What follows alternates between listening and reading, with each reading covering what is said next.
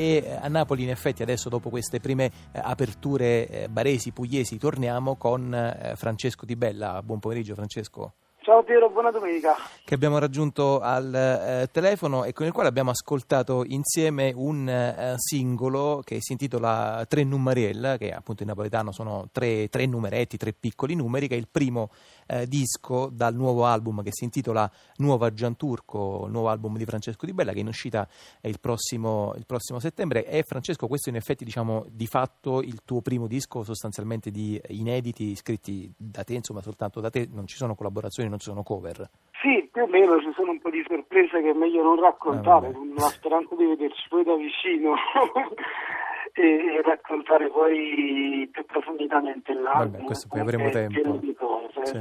Senti Francesco, questo disco, anzi in realtà poi questo brano, e forse anche il disco poi appunto lo scopriremo soltanto a settembre, ma di sicuro questo singolo forse un pochino fa il paio con quello che stavamo dicendo con Dellì di marzo, quando raccontavamo della precarietà di una certa generazione che è quella che tra i 30 e i 40 anni, e in effetti mi pare che in questo pezzo tu racconti intanto di una coppia, di qualcuno che tenta di costruire, di fare un progetto di vita sotto il giogo del precariato e anche tentato dalle ambizioni della fortuna del lotto.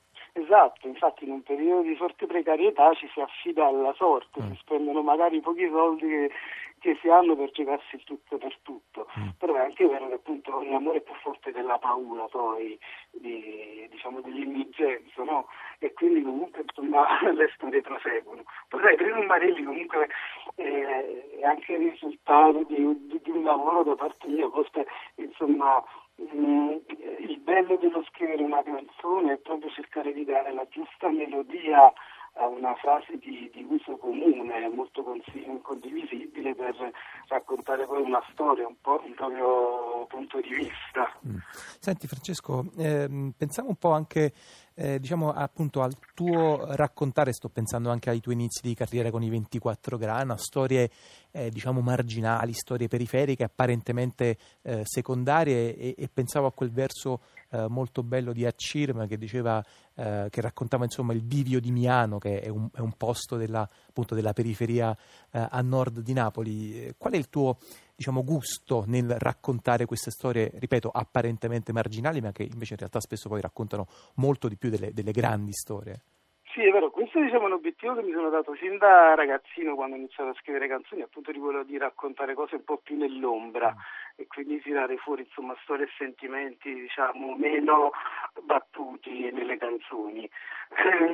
Poi in particolare la periferia è una cosa che mi ha sempre emozionato tantissimo, nella quale trovo sempre diciamo anche un po' la necessità, ecco, io penso che quello che poi sarà il leitmotiv di Nuova Gianturco è proprio questo, il trovare le cose belle nelle periferie, quindi i sorrisi, perché Gianturco tempo fa, insomma, io ho iniziato a frequentarla grazie come tanti al centro sociale Officina 99, no?